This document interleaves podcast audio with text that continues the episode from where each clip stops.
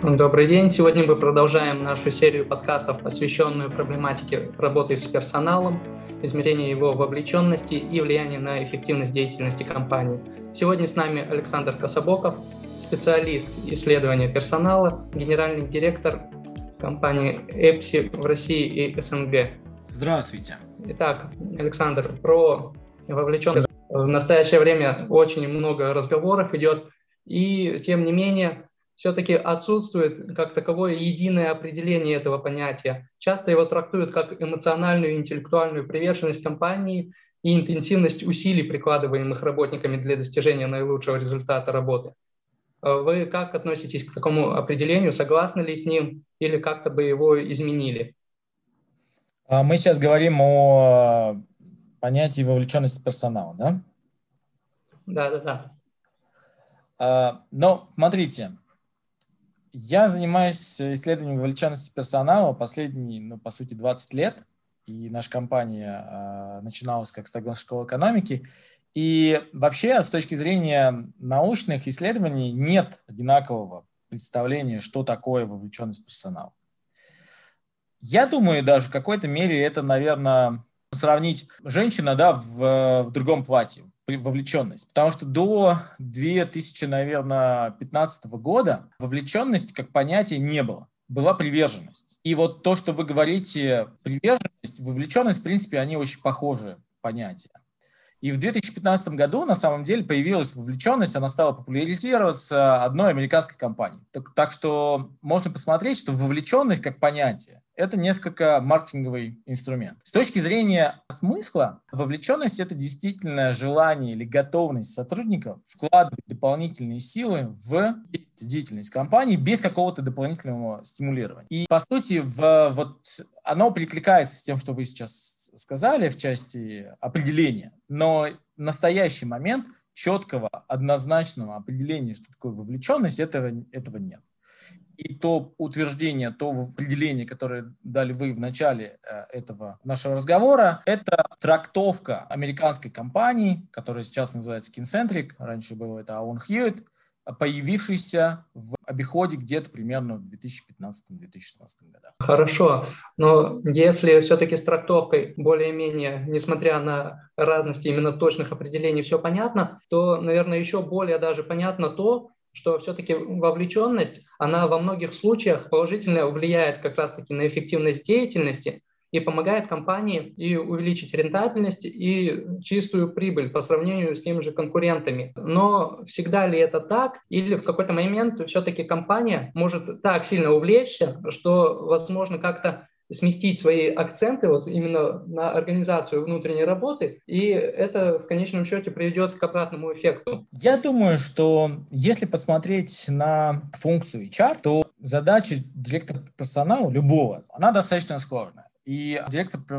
персонала работает с тремя разными группами, у которых свои интересы. И основная функция HR заключается в том, чтобы помогать реализовывать бизнес-стратегию, учитывая разные интересы трех групп. А какими группами мы работаем? Мы работаем с менеджментом, мы работаем с сотрудниками и мы работаем с акционерами, собственно. И вот проблема действительно вовлеченность персонала тесно связана с бизнес-показателями компании. В этом нет никакого спора, в этом нет никаких противоречий, но проблема заключается в том, что если мы будем только работать с вовлеченностью, то этих бизнес-результатов мы можем не достичь. Почему? Дело в том, что как мы обсуждали, да, то, что HR-функция, она реализует интересы трех разных групп – менеджмента, сотрудников и акционеров. У этих групп совершенно разные интересы. Сотрудникам совершенно неинтересна вовлеченность. Для них это не метрика. Вовлеченность интересна менеджмент. И там еще есть вторая вещь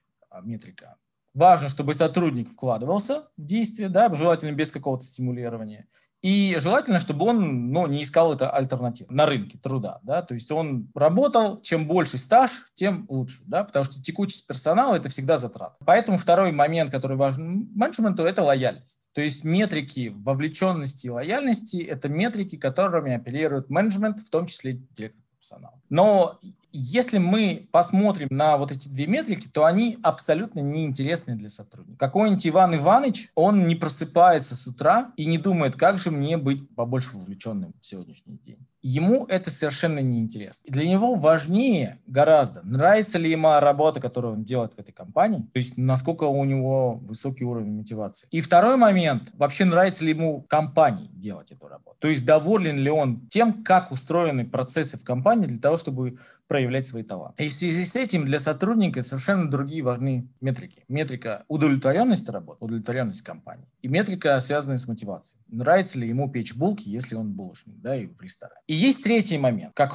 раз связанный с деньгами. И он интересен акционерам, собственникам. Для них совершенно не важно, будет доволен сотрудник или мотивирован, будет он вовлечен или лоялен. Для них важно как раз производительность труда, стоимость затрат на персонал, возврат на инвестиции, возврат на капитал и так далее. То есть денежные все вещи, которые позволяют понимать, хорошо управляется бизнес-менеджментом или плохо. И на самом деле здесь очень важно сделать такую причинно-следственную связь. Мы получим финансовые результаты, о которых так говорят многие, да, и изначально подтверждается, что это стратегический инструмент управления бизнесом, работа с исследованиями персонала, исследованиями вовлеченности. Деньги – это результат, это следствие. Причина этих денег – это готовность вкладываться и желание отдавать свои силы, то есть вовлеченность и лояльность. Но причина вовлеченности и лояльности сотрудников будет тогда, когда они будут довольны и будут замотивированы. То есть когда мы находим нужных людей,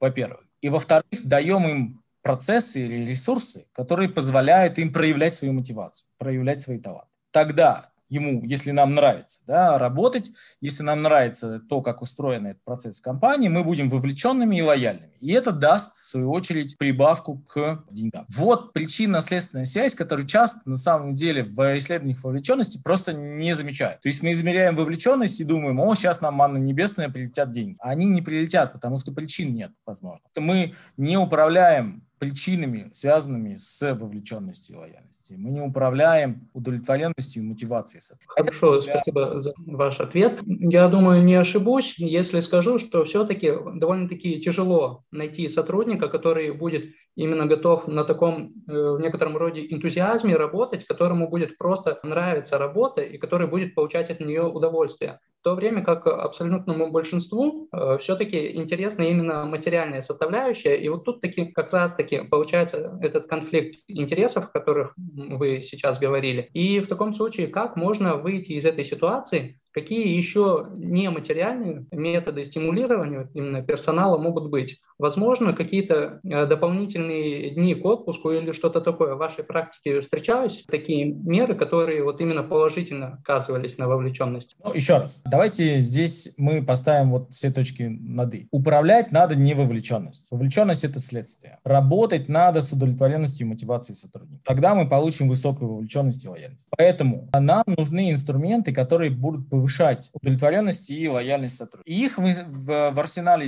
HR-вектора достаточно много. Не обязательно материальные. Но материальные зарплаты, оплата труда и компенсации – это самый, скажем, быстрый, но самый дорогой инструмент. Потому что есть четкое понимание сейчас в мире, да, аналитики о том, что повышение зарплаты в ощутимых пределах, в пределах 15-20% приводит к росту удовлетворенности сотрудника. Но этот эффект очень кратковременный. Он длится 6 месяцев в среднем. То есть через 6 месяцев ситуация возвращается на прежнюю точку. Почему? Потому что нам всегда хочется больше. И система пытается уравновеситься. Поэтому, с одной стороны. А с другой стороны, с точки зрения маржинальности и бизнеса, да, и то, что требуют акционеры, это очень сильный удар. Но потому что ФОТ занимает в организации примерно 30-70% всех затрат. И раздувать ФОТ мы не можем, как менеджмент, иначе нам акционер по башке надает. И поэтому, естественно, мы говорим о том, что сотрудники всегда заявляют о том, что им не хватает денег. Но на самом деле это не так. У нас гораздо больше инструментарий, связанный и с имиджем, и с карьерой, и с балансом, и с обучением, и с условиями труда даже, которые позволяют нам, понимая причинно-следственные связи, эффективно управлять управлять поведением людей. Потому что вовлеченность и лояльность, по-хорошему, да, это что такое? Это поведение, это действие, которое мы ожидаем от людей. Но действия, которые мы ожидаем от людей, связаны с их ощущениями, с их чувствами и с их восприятием ситуации, как раз которые являются удовлетворенностью и лояльностью. И дальше у нас появляется набор инструментов, которые будут важны для разных групп людей в разных организациях по-разному. И это не обязательно, кстати, оплата труда. Чаще всего это даже не оплата. То есть, если оплата труда у нас находится на медианном уровне с рынком, то сотрудников это уже не устраивает. То есть они не держатся за зарплату. В большинстве своем наши исследования показывают, как это ни странно, причины удержания сотрудников в компании, работа в команде, то есть кооперация, коллектив в России удерживает. И второе – это непосредственно руководитель. Третий момент – это стратегия. Особенно непосредственно руководители стратегии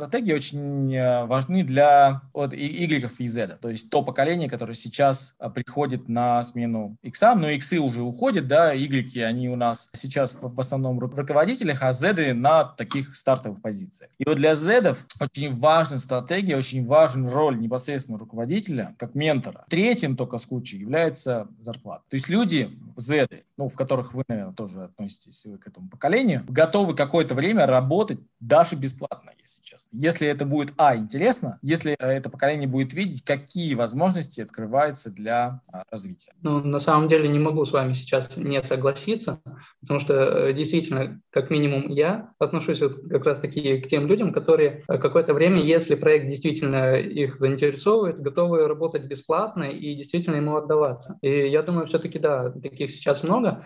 Но вы сказали, что вот есть как раз-таки несколько групп вот таких вот сотрудников, и, как я понимаю, у каждой из этих групп свои мотивы, и их надо как-то суметь определить. И также с течением времени, конечно же, они могут изменяться. Как часто вот нужно пытаться вникнуть, понять мотивы сотрудников, чтобы корректировать какие-то свои действия? Здесь, так как мы имеем дело, в общем-то, с поведением, поведение достаточно устойчивая характеристика человека. А мы, как люди, вообще-то не очень любим что-то менять. Но наш мозг устроен таким образом, что его задача заключается в том, чтобы сохранить статус-кво. Это легче, это проще для выживания, это надежнее. Поэтому поведение, оно меняется медленно. То есть либо какие-то очень резкие изменения внешней среды, как, например, коронавирус, да, он серьезно перетряхнул, что называется, поведение, может перетряхнуть поведение людей, хотя оно, мы видим по исследованиям, оно возвращается к доковидной ситуации, как только ситуация нормализовалась.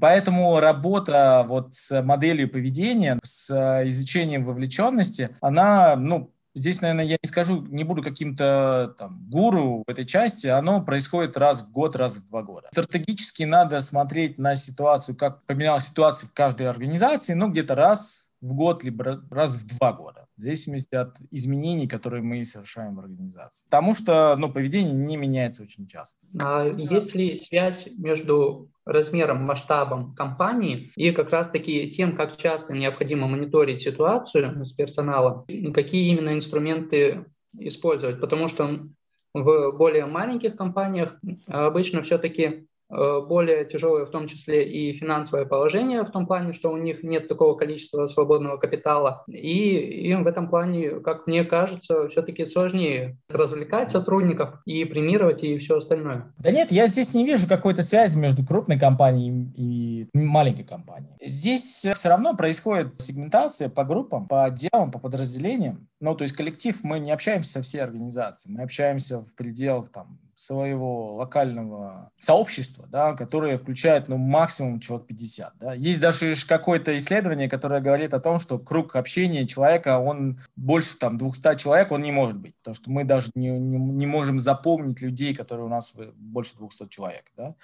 Может быть, даже меньше, 100 человек. Поэтому люди так или иначе общаются в организациях в рамках сообществ примерно по 30-50 человек максимум. Я думаю, что момент заключается в том, когда нужно чаще это происходить. Если у нас, конечно, текучесть персонала 150%. Просто мы если текучесть там 150% в год, а такая есть текучесть в ритейле, то, естественно, у нас за цикл годовой, да, сменилось уже два поколения, две группы сотрудников. И мы просто можем не успеть зафиксировать этих вещей. Хотя 150%, но это критический момент для компании, на мой взгляд. Вообще, мне кажется, любая текучесть персонала, я считаю и говорю на каждой встрече, это затраты компании. Это затраты, за которые отвечает директор по персоналу, которые он генерит на самом деле. Да, то есть если у вас текучесть персонала больше, чем 0, значит, вы создаете затраты. Вопрос заключается в том, насколько эти затраты потом компенсируются приходом новых людей. Но текучесть персонала там, в 100%, 150% – это затраты, которые, скорее всего, вы не успеваете заменять новыми людьми, эффективностью и производительностью новых людей, потому что существует такой момент, как обучение, как накопление опыта, да, и мудрости. И когда у нас меняется очень быстро персонал, то мы просто, мы создаем гораздо больше чаще затрат, чем приносим новым людям. Это всегда так. Поэтому, конечно, если там текучесть очень большая, она растет, то нужно увеличивать частоту измерений, вовлеченности и работы с ней. Полагаю, все также согласны, что действительно текучесть ведет к большим затратам, но все-таки, если приходит новый человек, конечно, его необходимо обучить. Это требует и денег, и времени.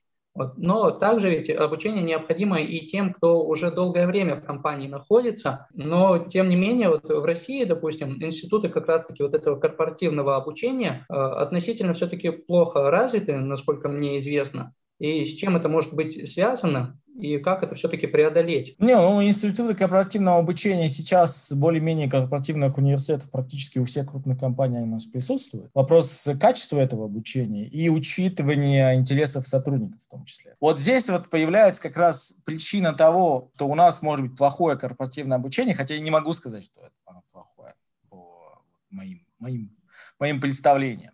Что там приезжают, в Сбербанке, например, приезжает огромное количество западных специалистов, гуру, которые создают теории, концепции мейнстрим. Но проблема здесь заключается в том, что часто это обучение, оно красивое, модное, но с точки зрения интересов и потребностей сотрудников, о чем мы говорим, с точки зрения развития их мотивации и развития их удовлетворенности, оно не сильно дает вклад, оно не влияет на их удовлетворенности и мотивации. И вообще часто просто в вопросах вовлеченности, когда компания фокусируется только на вовлеченности, но не учитывает причинно-следственную связь, связанную с удовлетворенностью и мотивацией сотрудников, то что происходит? Сотрудникам просто дается то, что модно, но не учитывая, или то, что они декларируют, что важно, да, но не учитывают их истинные потребности. Потому что в одной компании, смотрите, как здесь, наверное, мы скоро перейдем, может быть, в вопрос, а как, собственно, это все измерять, потому что измерять-то это непросто. Но здесь очень важный момент заключается в том, что разная компания к компании зависит. Например, в одной компании это, может быть, мы хотим здесь остаться навсегда, потому что это компания мечты, а в другой компании это просто использование человеческих ресурсов, да, и заработок денег. И стратегия работы с этими людьми, она совершенно по-разному будет строиться. И с точки зрения удовлетворенности, с точки зрения вовлеченности и так далее, и так далее. Поэтому обучение это инструмент. Вопрос заключается в том, этот инструмент подходящий для данной ситуации или нет. Вот в чем проблема. А вы сейчас сказали о том, что вовлеченность, ее все-таки нужно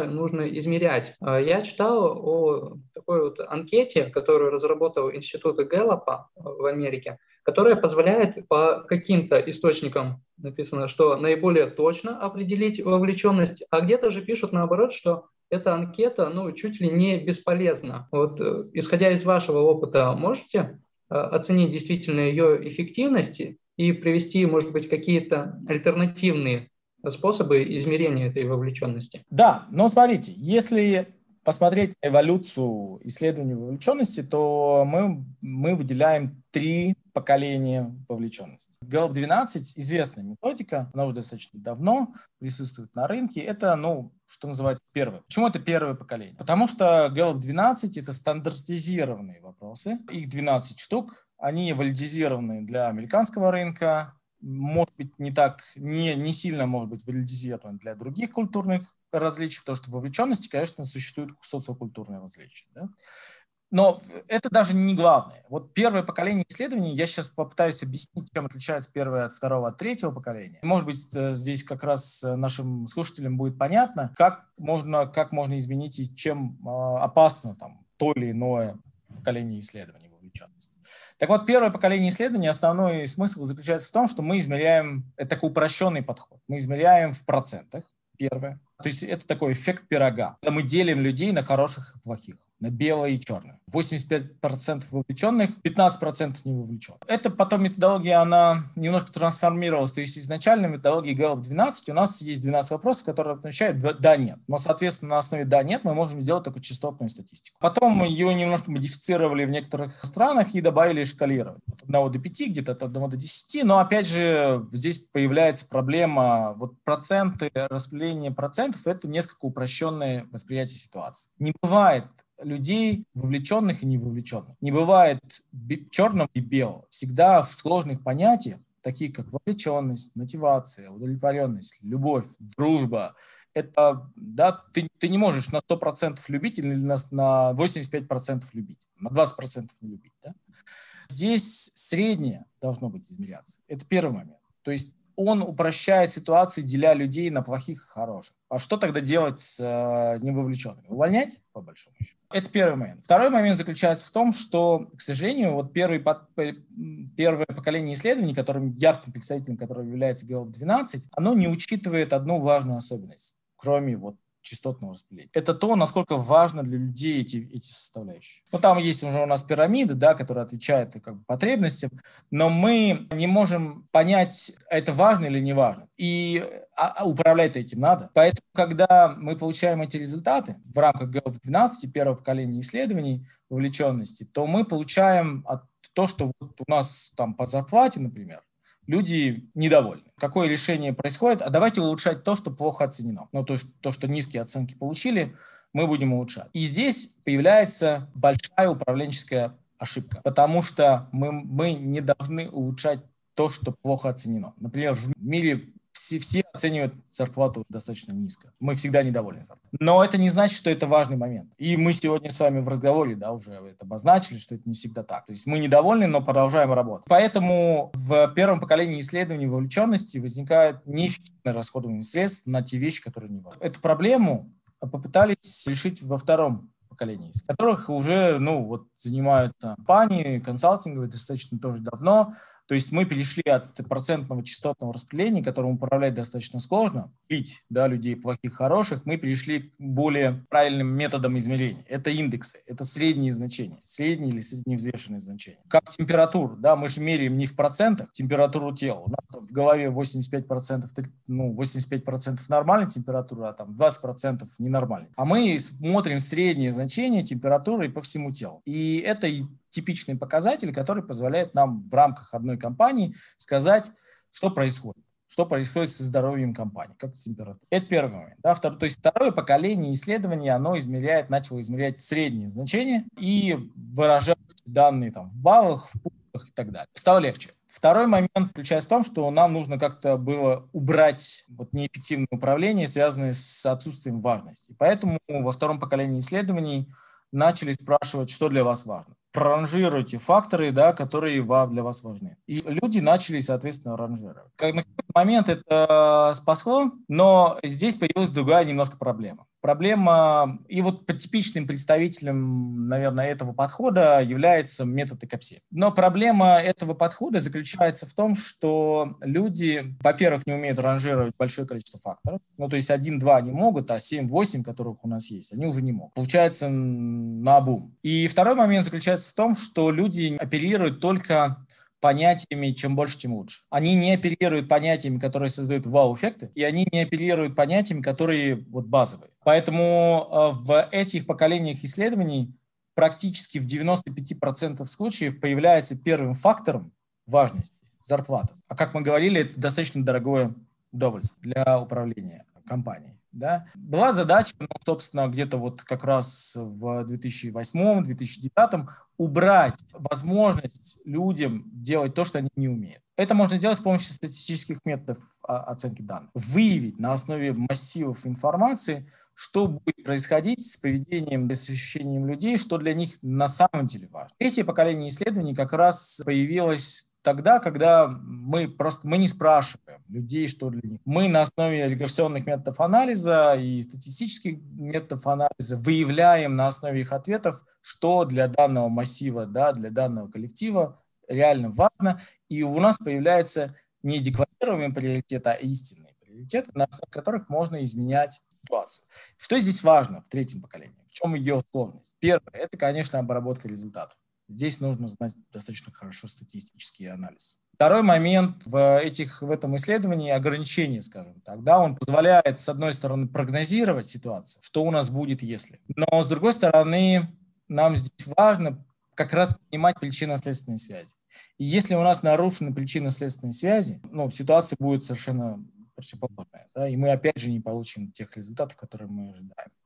Поэтому, наверное, третье поколение исследований сейчас только набирает популярность, когда люди все больше и больше, HR-директора все больше и больше начинают понимать, как взаимосвязаны факторы между собой. То, что мы сегодня с вами обсуждаем, это, по сути, мы делимся опытом о причинно-следственных связях, присутствующих в исследованиях вовлеченных. Тогда можно достаточно большие возможности получить от этого инструменты обратной связи и прогнозирование, и описание ситуации, и бенчмаркинг, и приоритизация, и создание HR-стратегии. Вы озвучили, получается, сейчас три таких этапа эволюции. Да, я понял, и думаю, слушатели тоже поняли, в чем были недостатки первых двух, а третий действительно кажется более таким совершенным, но тогда назревает логичный вопрос. Почему же в таком случае сейчас все-таки не так активно, скажем так, далеко не все компании его применяют? В чем, собственно, проблема именно применения? В сложности расчетов. В сложности расчетов и, б, в понимании причин, в разбирательстве причинно-следственных связей. Проблема здесь заключается в том, что, к сожалению, мы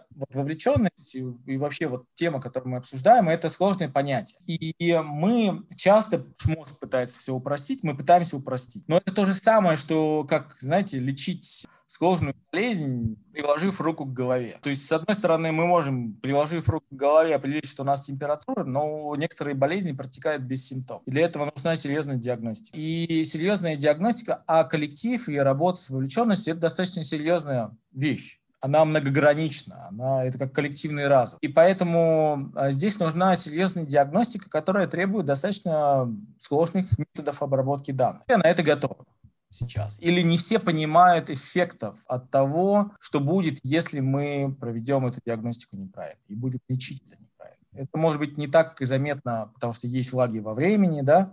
Провели исследование по Gallup 12, получили результаты, отчитались руководству, создали карту мероприятий, потратили деньги, все, по идее, молодцы, но текучка не снизилась. Вот в чем проблема. Страдают, конечно, в конечном итоге акционеры, но они замечают эту историю через некоторое время. Когда у нас, с учетом того, что сами HR, да, могут приходить из компании в компанию, да, то это остается незамеченным. Но страдают не только акционеры, страдают и сотрудники от неправильного. Но тогда такой вопрос, может быть, не всем компаниям просто нужно вообще это исследовать? Возможно, есть какие-то сферы, где такие исследования, просто бессмысленны. Я думаю, что действительно не всем компаниям, тут, конечно, интересный вопрос, всем ли компаниям нужны исследования вовлеченности персонала. Я думаю, что все-таки не всем компаниям. Во-первых, и мне кажется, они не нужны компаниям до 30 человек. В силу просто того, что статистика начинает работать от этих. Законные статистики начинают работать от 30 случаев. Да, до 30 случаев вы просто, руководитель сам может видеть и замечать ситуацию и через личные обсуждения понимать, что нужно делать для того, чтобы сотрудник ему больше нравилась компания, и ему больше нравилась работа. Это первый момент. Второй момент, мне кажется, что в основном такого рода исследования и вообще работа с вовлеченностью сотрудников важна в конкурентном предпринимательском мире. То есть компания, где очень сильная бюрократия по определению, где ты не являешься создателем, героем, такие исследования, они, может быть, и не нужны. Такими примерами являются скорее и государственные органы, полиция, армия. Такие органы, которые просто фиксируют ситуацию, реагируют на основе инструкций бюрократизированных шаблонов, потому что в бюрократии, наверное, в этом нет ничего плохого. Вопрос в том, что когда она применяется. Если бюрократию применить в предпринимательской структуре, то будет крах. Просто потому, что он не выдержит конкуренции. А в мире, где нет конкуренции, как раз государство не является. Институты государства не работают в режиме конкуренции. Если только не смотреть на режим конкуренции с другими странами, допустим, куда могут перетекать персонал, то вопросы работы с вовлеченностью, она не то чтобы не нужна, на мой взгляд, она менее актуальна. До тех пор, пока не появляются серьезные вызовы, которые требуют задействования коллективного разума и человеческих возможностей, связанных с улучшением, изменением ситуации, приспособлением к новым условиям жизни. На этом на сегодня все. А если вам, уважаемые слушатели, понравился наш подкаст, то мы приглашаем вас прослушать следующий на тему оценка должностей и градирования. Всего доброго. Всего доброго. До свидания. Спасибо. С вами сегодня был Александр Кособоков, генеральный директор EPSI в России и странах СНГ.